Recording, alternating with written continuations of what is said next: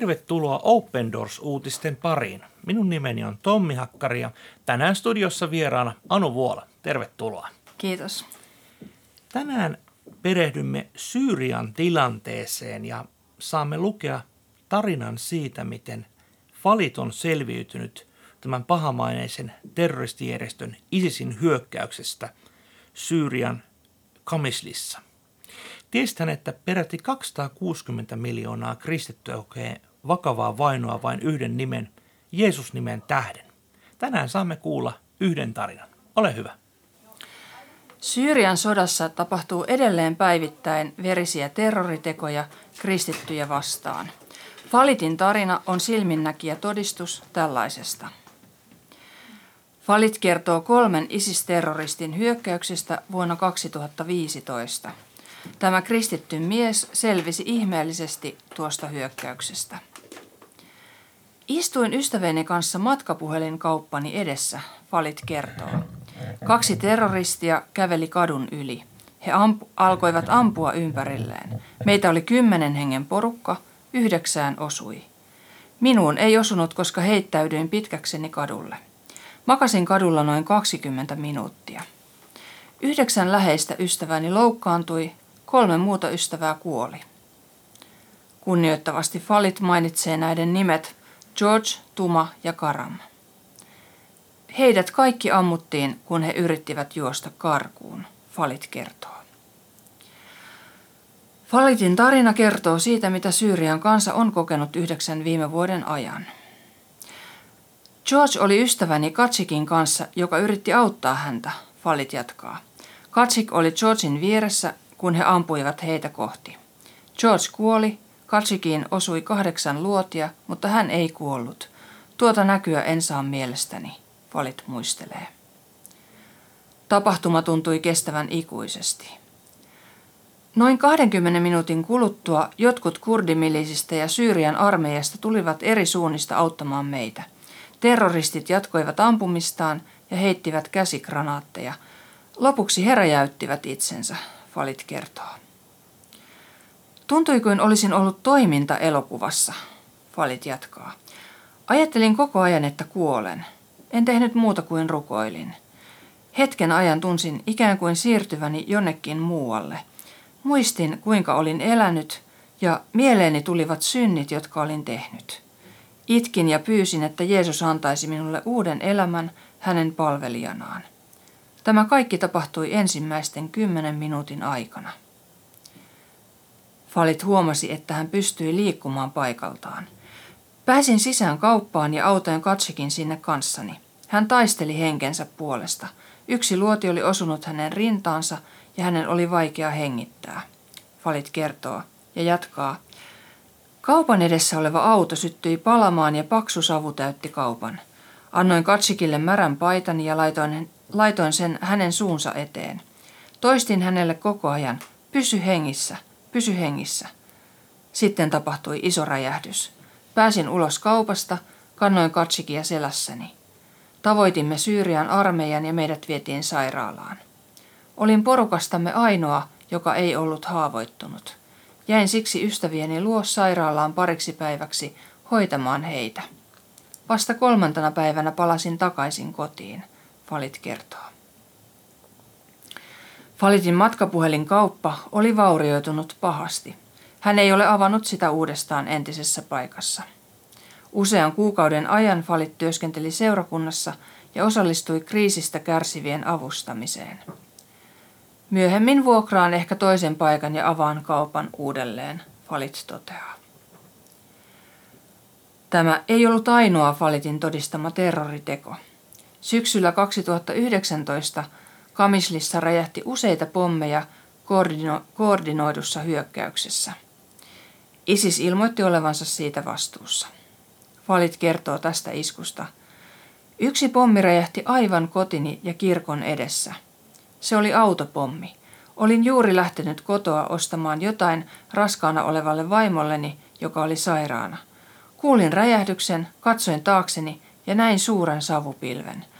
Tajusin heti, että räjähdys tapahtui lähellä kotiamme. Juoksin takaisin. Jotkut kurdisotilaat juoksivat kanssani.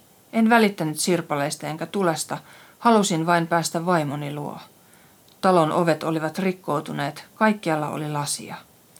Löysin vaimoni, joka vapisi pelosta ja itki, koska ajatteli, että olin ollut keskellä pommitusta.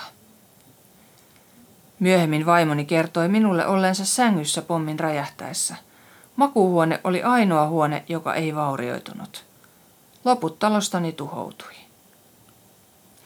Ystävien avulla Falit korjasi ovet ja ikkunat seuraavana päivänä.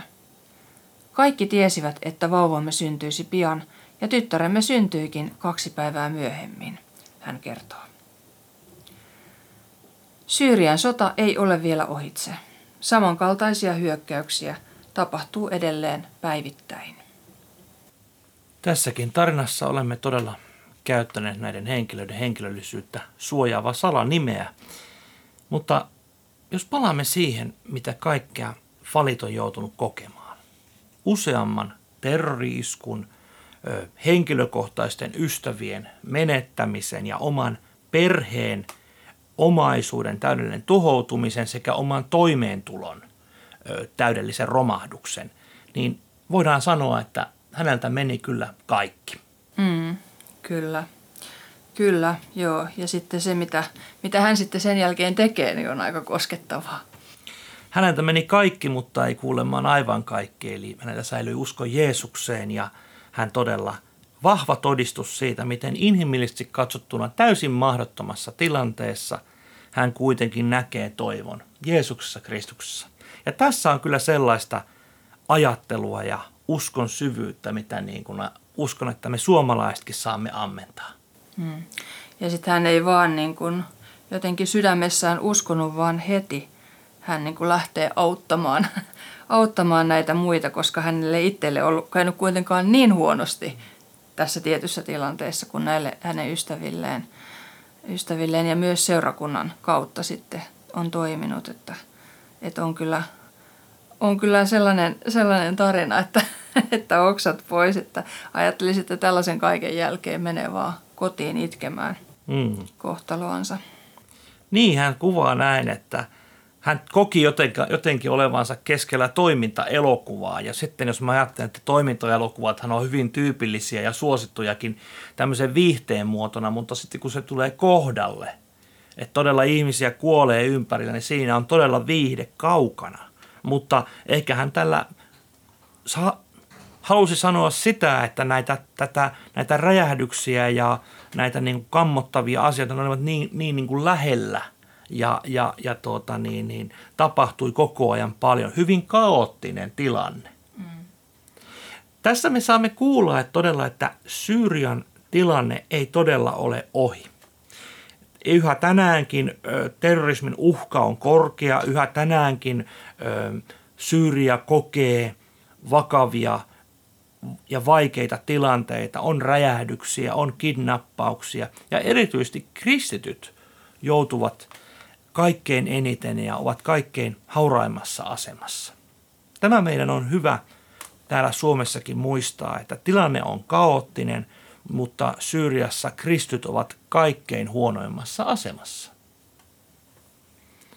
Ja jos ajatellaan sitä tilannetta, että hänellä todella syntyy pieni vauva sodan keskelle, niin ehkä me jotenkin inhimillisesti voimme ajatella vaikkapa näitä ihmisiä, jotka haluavat paeta Turkkiin tai kenties Eurooppaan, että tämänkaltaisen tilanteen keskeltä he, he lähtevät. Hmm.